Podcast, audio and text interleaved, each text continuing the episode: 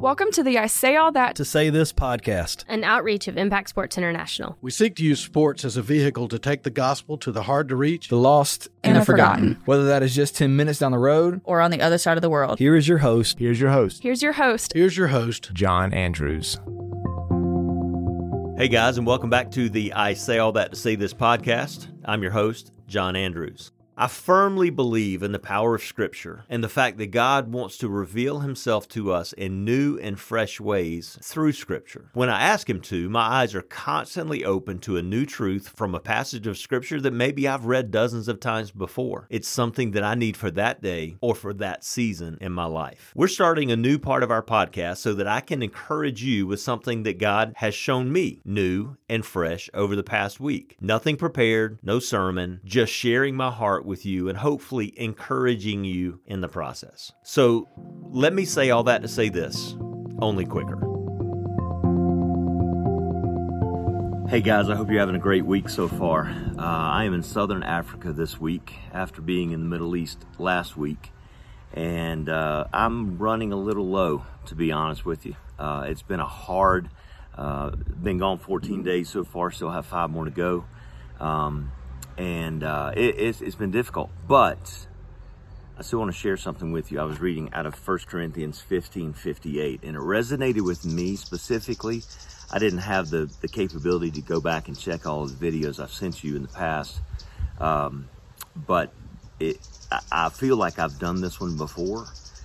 But I, I wanted to share this with you as much an encouragement for me as maybe for you. Um, as I mentioned, I, am I'm, I'm, I'm beginning to wear down. Um, it's been a hard it's been a hard two weeks. But in 1 Corinthians 15 58, Paul says this Therefore, my dear brothers, stand firm. Let nothing move you. Always give yourselves fully to the work of the Lord because you know that your labor in the Lord is not in vain. Now, we have three full days of ministry left here in Southern Africa. Uh, you can probably tell by my voice. My voice is operating at about 37% capacity. Uh, if I if I raise my voice any higher than this, you're not going to be able to hear me. But in this moment of fatigue, physically, uh, spiritual uh, warfare that we've been facing this week, and, and even emotional fatigue, uh, missing those I love, um, this verse just jumped off the page this morning. Paul says, Stand firm, let nothing move you.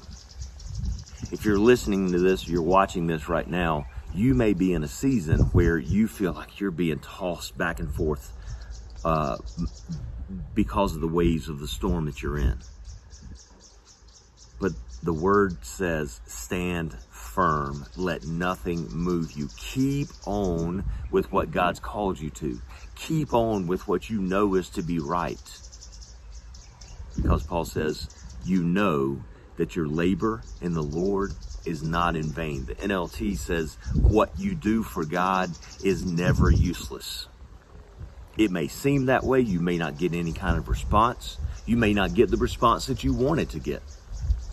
But if you are doing what God's called you to do, you are serving Him and growing His kingdom in whatever capacity He's given you. That is your labor in the Lord and it's never in vain. Love you guys. This podcast is a ministry of Impact Sports International. For more information, please visit impactsportsonline.org.